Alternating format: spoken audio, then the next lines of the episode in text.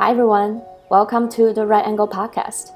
This is the podcast that focuses on the process of design, where each episode I will highlight one exceptional creative individual with unique perspectives and experiences within the world of spatial design. Through actual conversations about their design principles, philosophy, and process, I want to discover what makes each designer, atelier, and artist unique. I'm your host, Elle Liu, an interior designer in New York City. In the world that celebrates influencers, The Right Angle will be a podcast that celebrates real designers who makes the industry what it is, and for listeners to get a glimpse into the true creative mind. In this episode, I'm thrilled to have Jeannine Russo, design director and Jonathan Adler. Jonathan Adler is a global luxury lifestyle brand whose mission is to bring modern American glamour by creating a foundation of timelessly chic furniture and accessorizing with abundance. In our conversation, we dive into Jeannine's design philosophy and process she uses when developing new product collections. She also talks us through how creating fictional stories with historical figures guide her throughout the creative process. At Jonathan Adler, she oversees product development and sourcing for the company's lifestyle collection, as well as their hospitality and interior design projects. Jeannine has over 15 years of experience in the luxury home furnishings market, her expertise include sourcing, styling, trend analysis, trend forecasting, textile, furniture, and home accessories design. Hi, Jeannine. Welcome to the Right Angle podcast. Thanks for having me. Excited to be here. You're so welcome.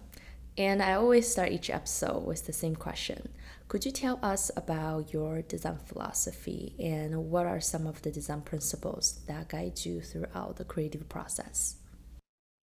Well, I guess in general, I strive to look for design solutions that are a little bit unexpected. And also, I guess surrealism is a huge inspiration for me and I guess for Jonathan as well. So there is always that like, what would a surrealist, what would Dali do? Or like, what mm-hmm. is like an unexpected detail we can add in? Because I work on more of the graphic elements um, there is always this idea of like well where can we add something surprising yeah. into the mix instead of just doing something straightforward and how can we make it feel like us you know how do we add our signature to it that's this unexpected chic surreal detail and how do we do it in a way that's different and unexpected. So I guess that's kind of the guiding principle. There's always like a different design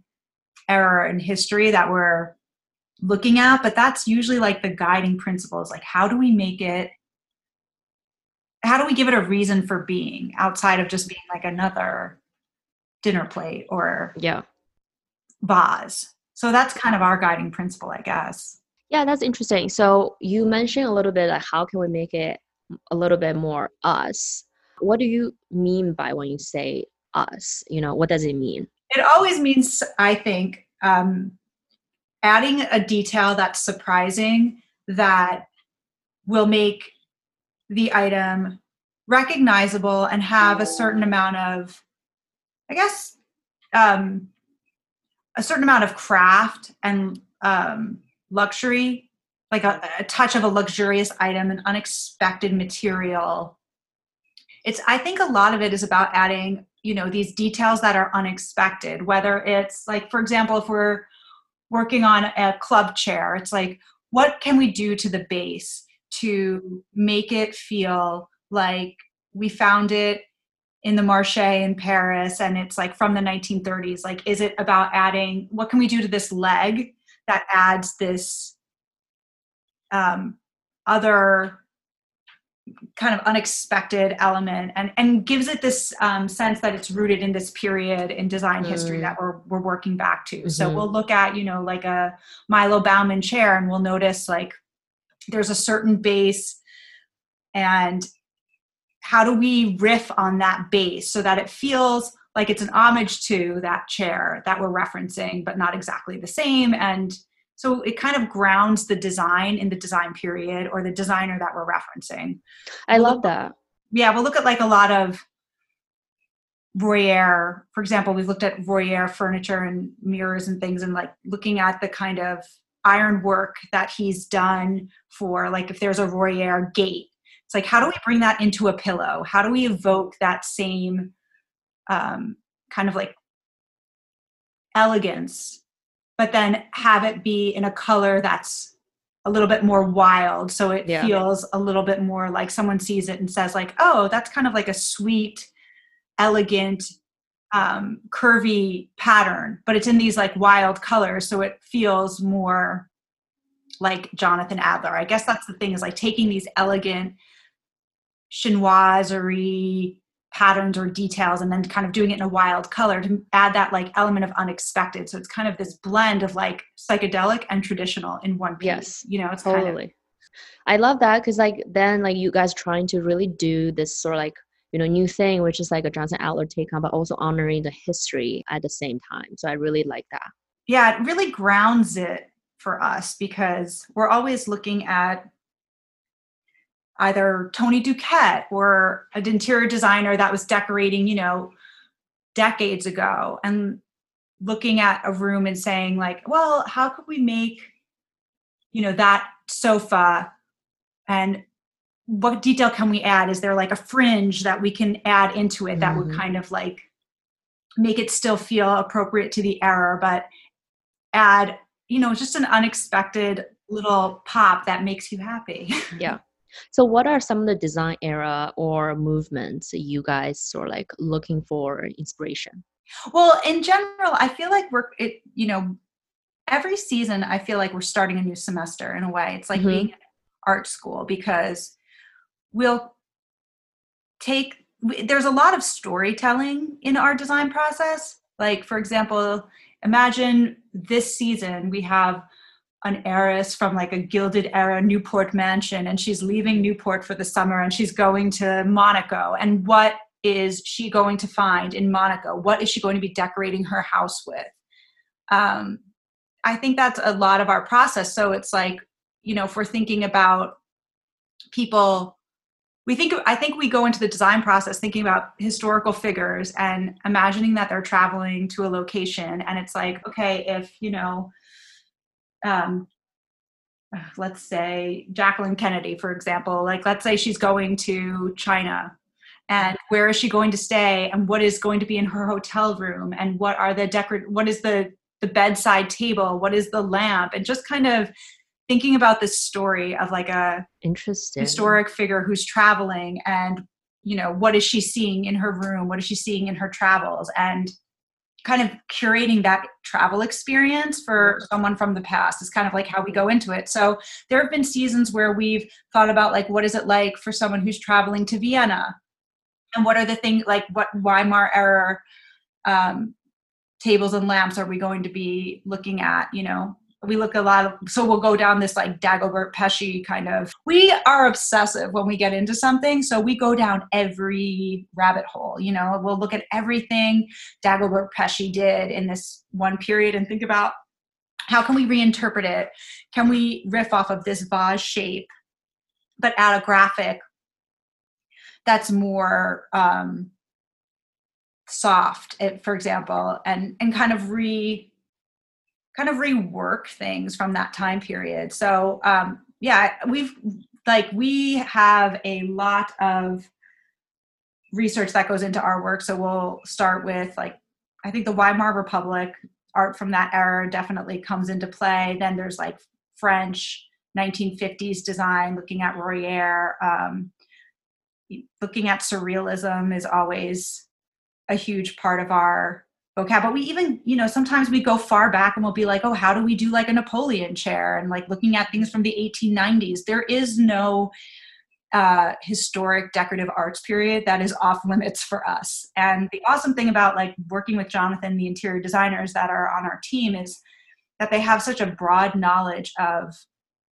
the history of decorative art. So you know one minute we'll be talking about um, clarice cliff who's this ceramicist that you know, when I look at her work, I think, oh God, the shapes are really cool, but some of the graphics seem really folksy. And I would think like, oh, this doesn't apply to us. But then suddenly it does. I, I'm always kind of floored by the references that Jonathan throws out at me. So it's like one minute we'll be looking at Roberto Rita and I'll be really inspired by the shapes and the materials that, you know, Italian decorative artists are using in the 1960s and then I'll be flying over to like some other period that seems unrelated but then we kind of tie them together. So it's like this weird weaving of different his of designers throughout history and really nothing's off limits. Every i feel like every season we're going into a different period of the decorative arts of the past and kind of you know digging them up and and and reworking them to make sense for us. But yeah we're always designing into a story that has to either do with a hotel or an interior that we're working on. And so much of it is rooted in history, which is what really gets me excited. And there's just, it's an endless resource, you know, it's just one minute you're looking at these vases that remain the 1890s, and then you can just keep, you can keep going. we have a huge library in our office and it's, it's just a wellspring of design inspiration. And a lot of it has little post-its on the pages that Jonathan of things that Jonathan has picked. And I'll be like, oh, he liked that. That's weird. I wonder what he liked about that because that's not something I would expect him to like. And then it's kind of the reworking of the item where the process gets interesting. I love that you guys actually are very thoughtful. You know, you kind of like creating your own narrative and story for each collection that's totally like new but at the same time honoring history. So i think that's something super unique and you know not just something like oh I, you see something on pinterest and you have no idea where that come from. You know what i'm saying? Yeah, no. this is totally different and like i love that you guys actually you know going to a library read books and i i just feel like that's such a better better way to like get inspiration. I yeah i had a a period in my uh, life i feel like in like 2000 17 or 18 where we were we use pinterest obviously but as a way to formulate our you know to share inspirations with each other and to bounce things off each other it's been a great tool but i found that it's been a bit harmful in that you know everyone is being fed the same images so there's yes. this like homogeneous sort of design thing that's happening and i believe in that collective unconscious where artists are all kind of tapping into a lot of the same ideas and working in the same ideas when they're living in the same time period. We're all consuming the same media. But I think with with Pinterest, it's this, you know, you're consuming images in this way that's different than how we've ever really consumed images, right? I, I feel like, you know, looking at books, there's a little bit more um, of a exploration that goes into it, right? You have to know, oh, I want to find, uh, you know, Italian 1960s uh, chair design, right? Uh, and you can do that on Pinterest, but I feel like you're you're i don't know going in and finding it in a library or looking in a book the that way of discovering something feels a little bit it just feels better to me. When you're on pinterest you end up just getting fed all this other information when you're looking at you know a chair. And when i'm scroll in that endless scrolling of pinterest your brain starts to go a little bit dull. Mm-hmm. it doesn't feel good you know but when you're exploring things in books or magazines I don't know, it just feels a little bit more intentional about what you're consuming and what you're looking for. I like that. Yeah, I think you're absolutely right that reading a book is a more intentional way to find inspiration rather than, you know, scrolling through Pinterest. So I'm just very glad that at Jonathan Adler, the team really takes the time during the design process rather than copying something from Pinterest. We don't have a choice, really. Also, like we I anytime we make something, Jonathan is kind of like asking the question, why does this need to exist? What is the reason for it? And sometimes my answer is not sufficient. I'll just say, because it's pretty, mm-hmm. you know, but and sometimes we do just make things because they're pretty and it's like we need to have uh a throw blanket that you know we're not reinventing the world of weaving with it. It's just something that is useful and we like the color. So there's definitely a lot of that but there there is so much of what we do is about what is it what is its reason for being? Why would anyone buy this from us? Why are we making this? And sometimes i can't answer that question and then sometimes some things just don't get made but it's a pref- i find it preferable to just blindly pumping out you know a placemat with a turkey on it because it's thanksgiving.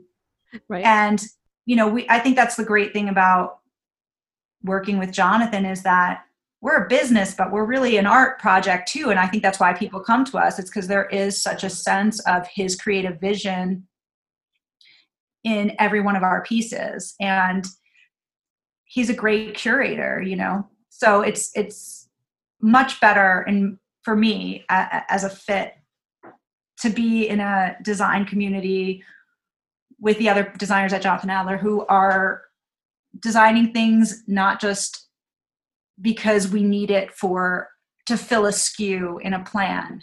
That's kind of secondary, I guess. It's like, well, we need to have we we don't ever really have a set SKU plan. Like, oh well, we have to have you know 10 new dinnerware sets because it's going into holiday. Like that's you know we don't we just don't work like that at all. We don't design things based on a merchant plan which is usually the case when you're going into a designer with any company. It's usually like well we got to have 17 new coaster sets for this season as you go into holiday. And that we do have our requirements and our ideas about yeah well we'd like to have two new coaster sets because it's holiday. But if it doesn't happen and we're forcing it and we feel like we're we're not going to make something just because there's a spreadsheet that someone has worked very hard on. Yeah.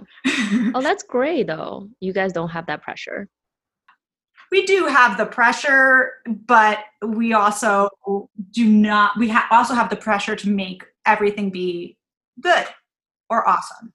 And if we're going to just be pumping something out for the sake of like checking a box, we're not going to do that.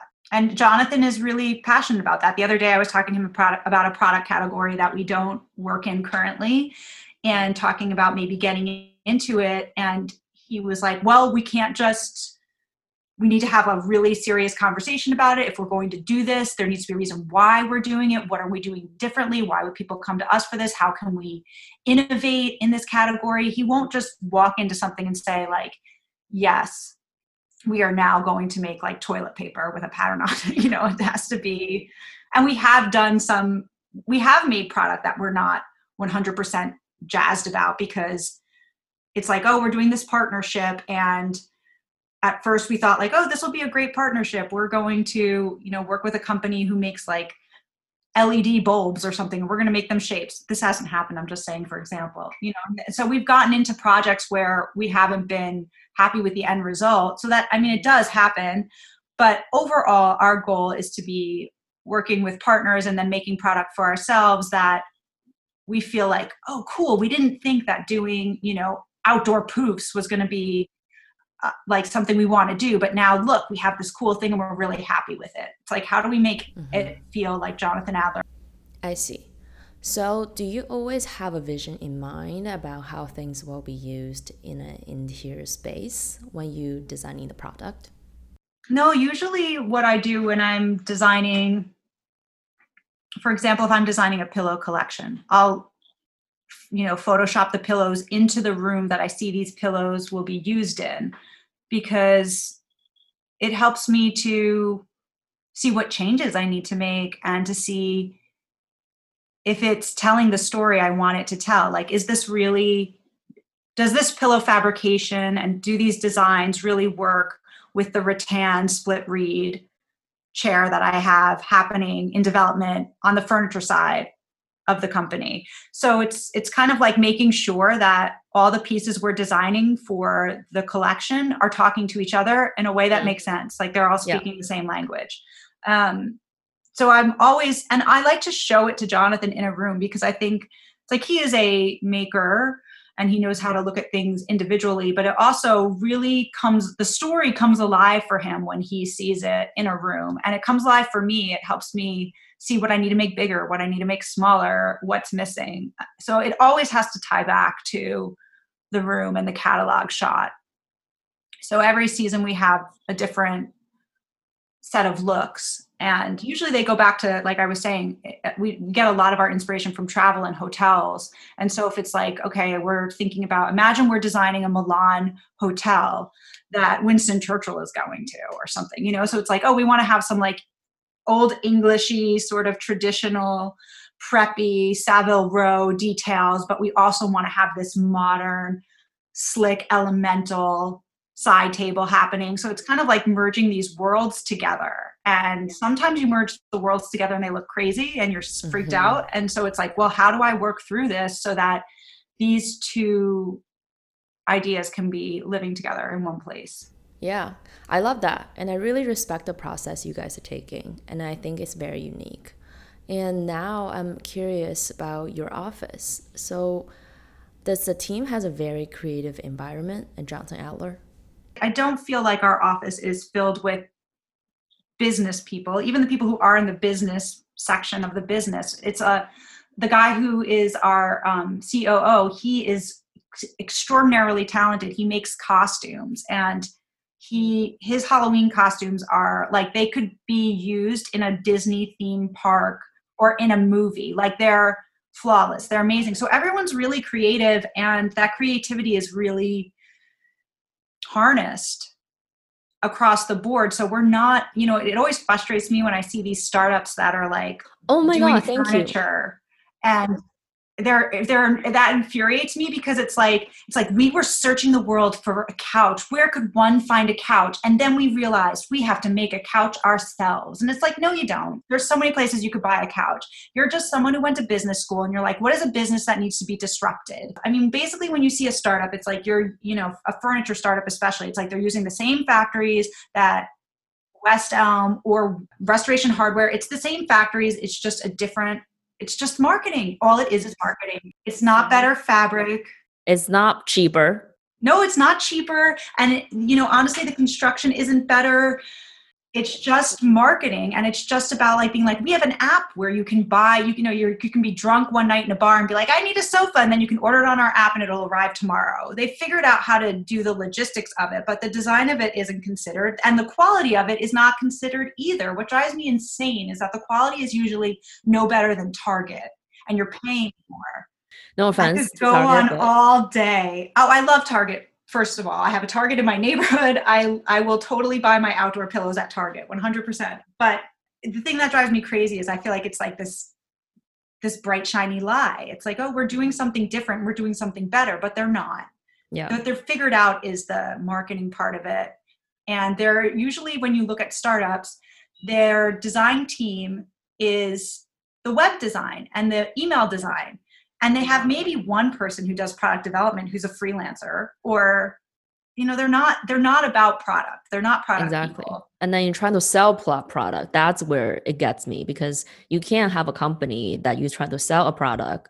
Meanwhile that's like the least important thing in your company. You know it doesn't make any sense. And whenever people tell me like oh i found this new furniture company and they're doing this and and look how they're different look how they're sustainable it it's like no they're not any different than maybe what West Elm is doing. Mm-hmm. They're just telling you a story differently in a different way. Right. I will have to agree. And I think opposite of that, to have someone like Jonathan who actually went to RISD yes. and then become a potter and designer himself, yeah. that must be inspiring. I didn't go to grad school, but I feel like I've been in grad school for the last 10 years just learning from him.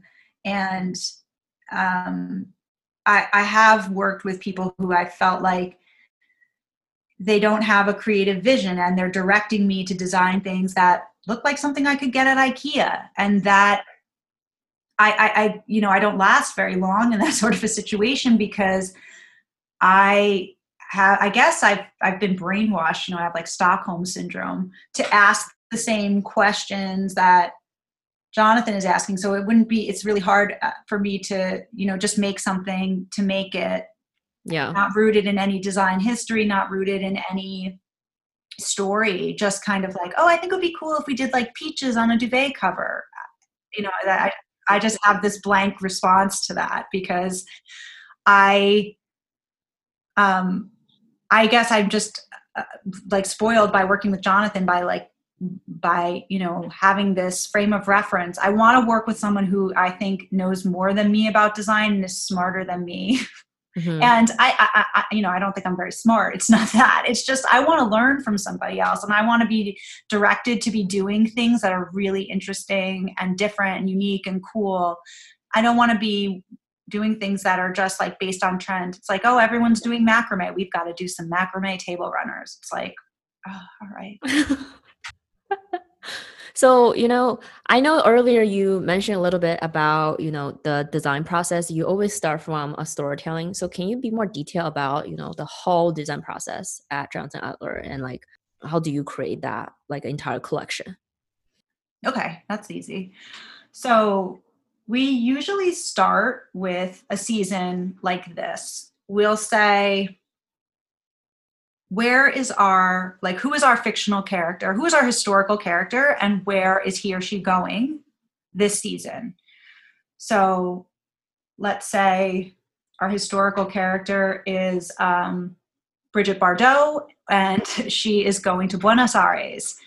So we'll come together the design team and jonathan will come together and we'll you know sit in his office or we'll go to his house in shelter island and we'll all sit around and the interior design team is a part of it and um, the product design team is a part of it and we'll all talk about like the different what is bridget bardot going to be doing in buenos aires for example? And so um, it's like she really needs to have like what is the mirror she needs to have in her room? And then we'll look at different inspiration images from i mean i'm not a huge fan of american design magazines right now like 80s 80 mexico yes. AD spain awesome. AD france yes. Elle mm-hmm. decor france like all have some really interesting rooms but i find that like american design magazines are just kind of they're not they're not interesting anymore. Um but yeah so we'll back to the design process part of it is like you know we're always so we'll start off there like what is Bridget bardot doing in buenos aires and what what is what is like her what does her bed look like? What does her pillows look like? And we'll make design boards that kind of talk about the key concepts in bridget in buenos aires. Mm-hmm. and what are the key materials we're using? What are the key colors we're using? What are the patterns? Um, and then we'll kind of look at the collections that we have existing just to kind of ground us in our own world of like oh well is there a collection we're already doing that can kind of morph into this world? And um, and then we start the design process. You know jonathan will you know show us inspirations that he's digging and he'll pin it on our you know bridget and buenos aires board and we'll all, all start kind of looking at the board. And um, and then we also at the same time are getting presentations from the different vendors that we work with around the world different artisans who are working in different materials.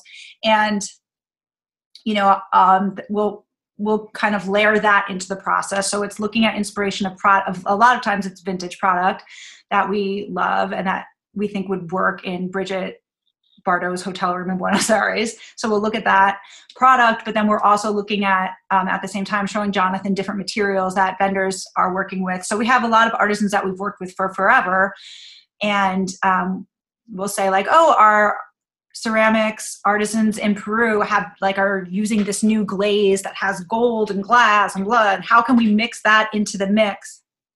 Um, so we'll start designing product around the materials that we're seeing from the vendor resources that we have, and also just you know sometimes it's like oh well that's a lacquer side table that's in this sort of like amoeba shape and so it's like there's nothing really to we'll, we'll use the resources we have for that. So it's kind of this blend of like doing something new and innovating with materials that we haven't used before and then working with materials that we have used a bunch because it's like part of our DNA as a brand.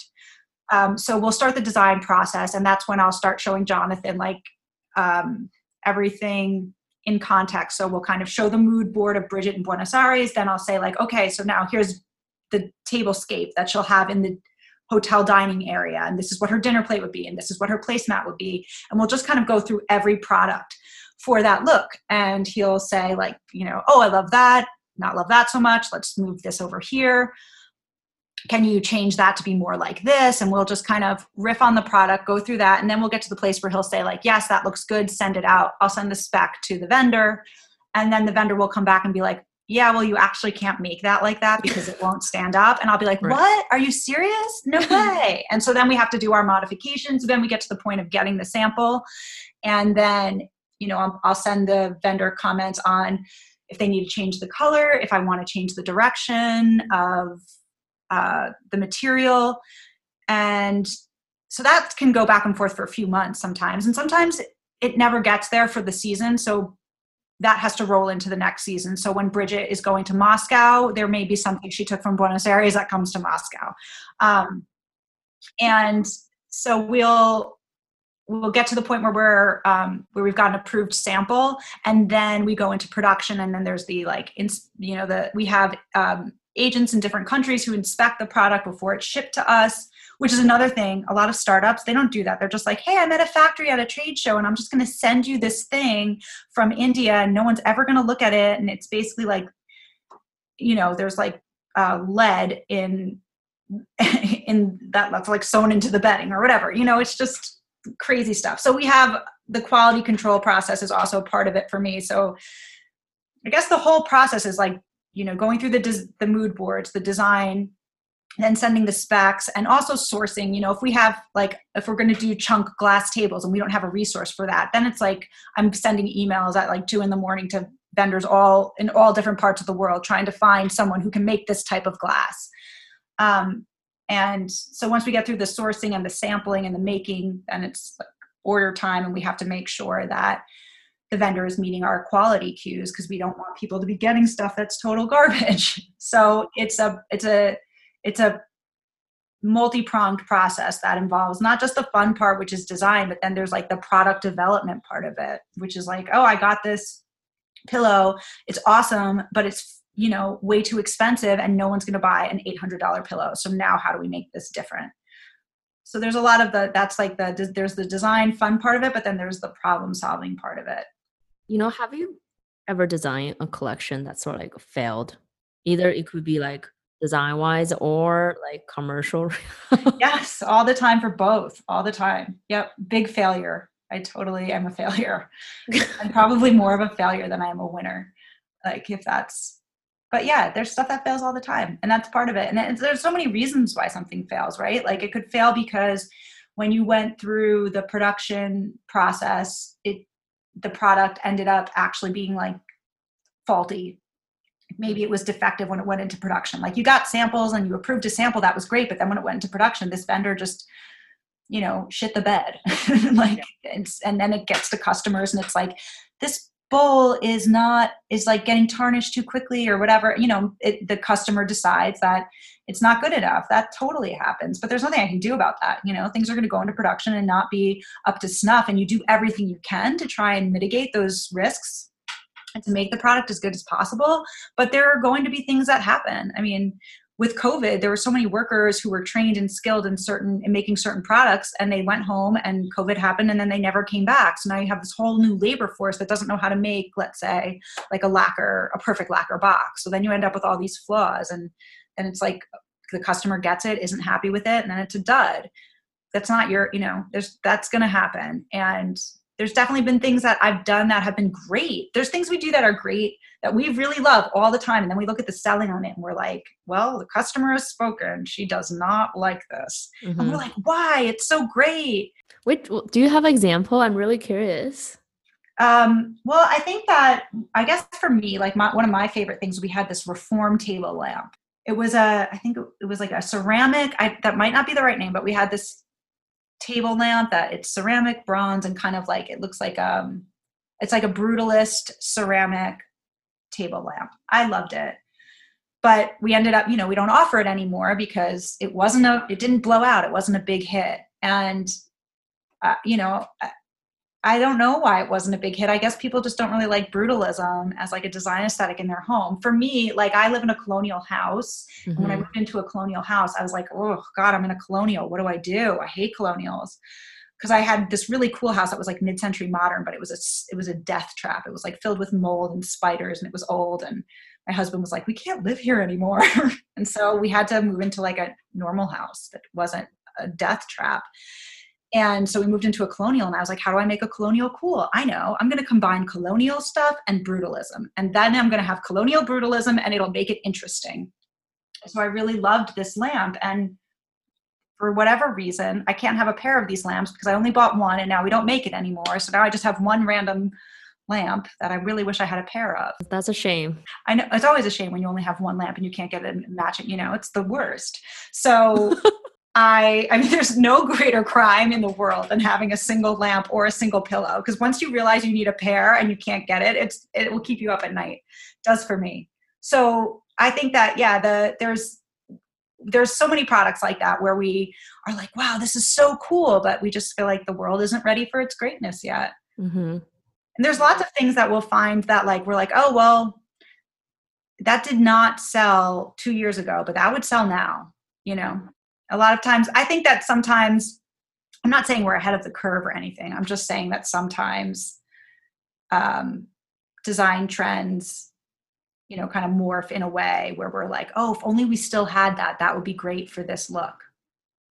I think that happens to every company but i don't know i think a lot of times it's marketing that ends up being the reason why things fail and a lot of times i think things that we do are a little bit too weird for mm-hmm. most people. Yeah i can totally see that you know, I personally love the weirdness, but I think it's definitely not for everyone. So, you know, we talked a lot about your design philosophy and process. I want to bring a conversation to your career a little. So, how did you end up at Jonathan Adler and then become the director? Um, so, I went to art school for my undergraduate. It my undergraduate was kind of a hybrid of art school and liberal arts, and I basically did like a tour of every art school one can do. I went to Pratt, I went to Parsons, I went to the School of the Art Institute of Chicago, and then I went to NYU because I had this moment of like I wanted to live in New York and I was from New York, so I was I was in Chicago and I was like, oh, I'm not dealing with Chicago. This is not for me. Mm-hmm. It's too cold. Um, so I, I, when I went back to New York, I didn't want to go to art school. I wanted to go to NYU because I wanted to have um, a more rounded out liberal arts philosophy education. Because when i was in art school i felt like you know anytime i had to talk about my art everyone else in my class was talking about foucault and i was like who the fuck is foucault?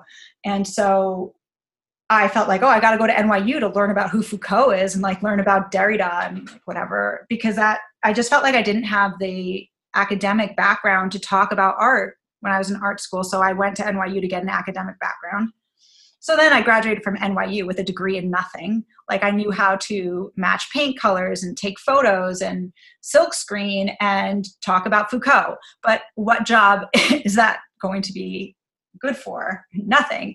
So I applied for a job in a wallpaper fabric design studio that was in Yonkers, New York. And um, I got the job because the person that they wanted for the job didn't want to take it because they were too freaked out after 9-11 so oh i got God. this job by total like luck. I mean they thought i i think they thought i was like a total freak.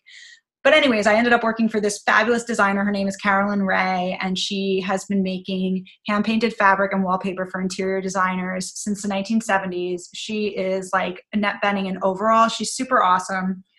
She um, taught me so much about design and like our inspiration for wallpaper and fabric were artists like Sol LeWitt and Eva Hesse. And it's kind of like if Eva Hesse or Sol LeWitt were doing a wallpaper, what would it look like? Which is like most times when you're looking at wallpaper, you're looking at, you know, chinoiserie and toiles and and there is some some cool wallpaper out there, but I think she is a really different sort of conceptual textile designer and wallpaper designer. And all of her fabric and wallpaper was hand painted um, by me for many years in a fabric studio in Yonkers. So I was just wearing overalls and um, rubber crocs and mixing paint by hand and then painting linen. And I did that for four or five years.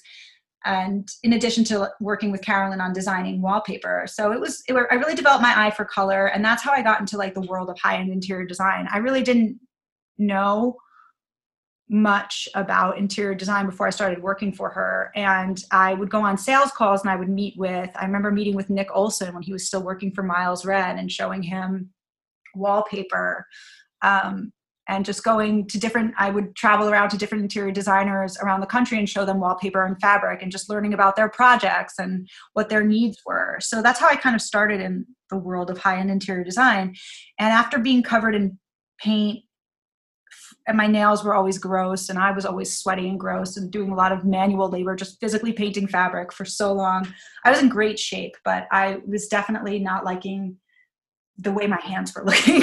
so I wanted, but also when you do everything by hand, it's really time consuming. So I wanted to learn how to do things faster. And I saw that we were working, you know, we would do a painting that we wanted to turn into wallpaper, and then we would send it to this artist who would break it all down into screens. And I saw how she was working on Photoshop, and I was like, wow, this is really fast, which I like because I'm really impatient. And so I was like, this is fast and it's efficient, it's cool. I want to learn how to do this. So that's when I went back to FIT and learned how to do Photoshop and Illustrator and eventually NedGraphics for textile design. Um, and it wasn't when I was in art school, like as an undergraduate, I never wanted to use computers. I just wanted to do everything by hand. But then I think after you're doing everything by hand for like a decade, you get, and then you see that there's this other way to do it. You kind of are like, it's seductive. So then I went to FIT, learned how to do Photoshop, Illustrator, whatever programs I needed. And then I um, got a job working for Isaac Mizrahi for Target. And then I was lucky enough to go to New York Now with one of my friends that I was working with um, at the time. And we met this designer who was working with Jonathan. We were in the Jonathan Adler booth, and I was like, this stuff is so amazing. Every time I went in the store or the booth, I was always like, this is so cool. And um, one of the designers at Jonathan Adler was like, "We're looking for someone to do textile design," and my eyes lit up, and I was like, "Sign me up!" and so it was very much like luck, just being at New York now at that moment when I met this designer who was a friend of a friend, and he was like, "Oh, we're looking for a textile designer," and I was like, "Oh God!" I was wondering like, does she want that job? And she was just kind of like, um, "No, no, dude, like you go for it. And I was like, all right, yes. So I emailed Jonathan and sent him my portfolio. And we like my friend Denise and I, she also works with me at Jonathan Adler. She's our VP of furniture of she's our VP of design actually, but she is like our furniture guru. So Denise always laughs when we talk about my project that I submitted. She's like, I don't even know how you got hired because it was so bad. But I eventually, like, when we look at it, it was like, you know, I had to do like an, a design with animals in it. It's very bad. But um, I by the luck of like I don't know the luck of the draw, I ended up getting in there, and I met with Jonathan, and um, I've just been there ever since. And I guess that's kind of how that all came together for me. And then when I started working with him, you know, it's definitely like a learning curve.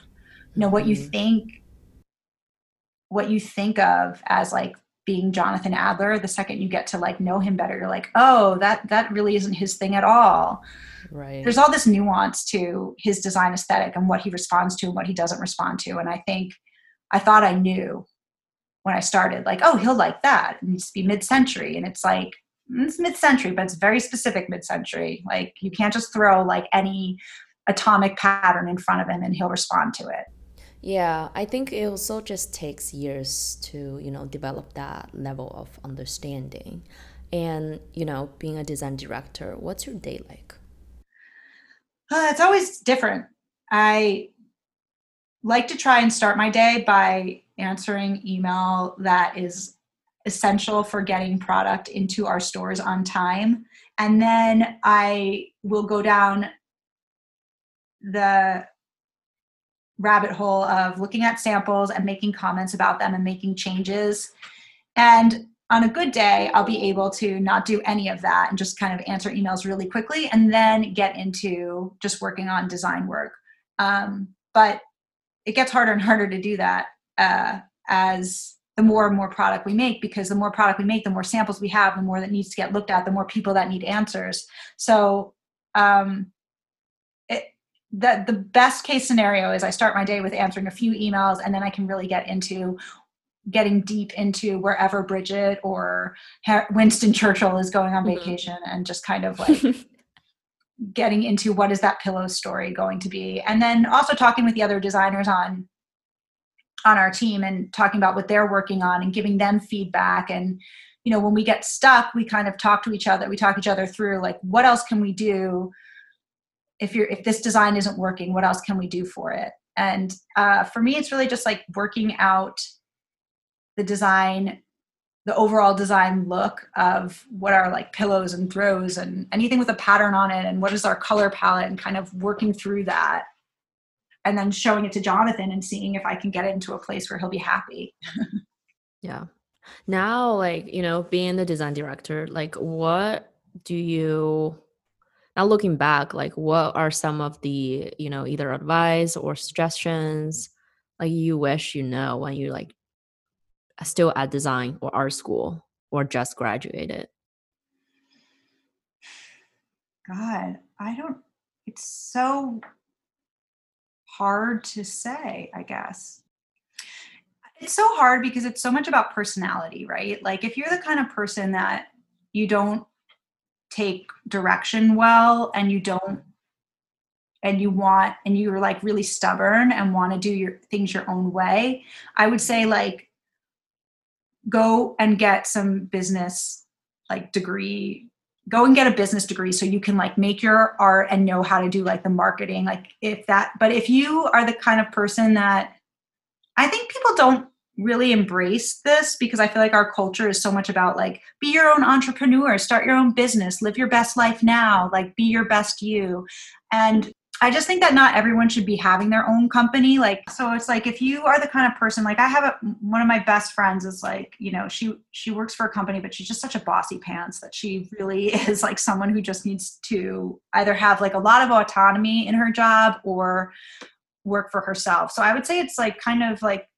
not being the advice I would have given myself is like not to beat yourself up to be different. It's like if you like working in a community with people and if you like getting if you like kind of having a, a mentor and being led, which like I clearly do because I like I like working with Jonathan and the designers I work with because they kind of they're teaching me. I like being a student, I think is the key thing. And it's like, you know, I've I spent so much time trying to fight my nature and to be I can be a teacher.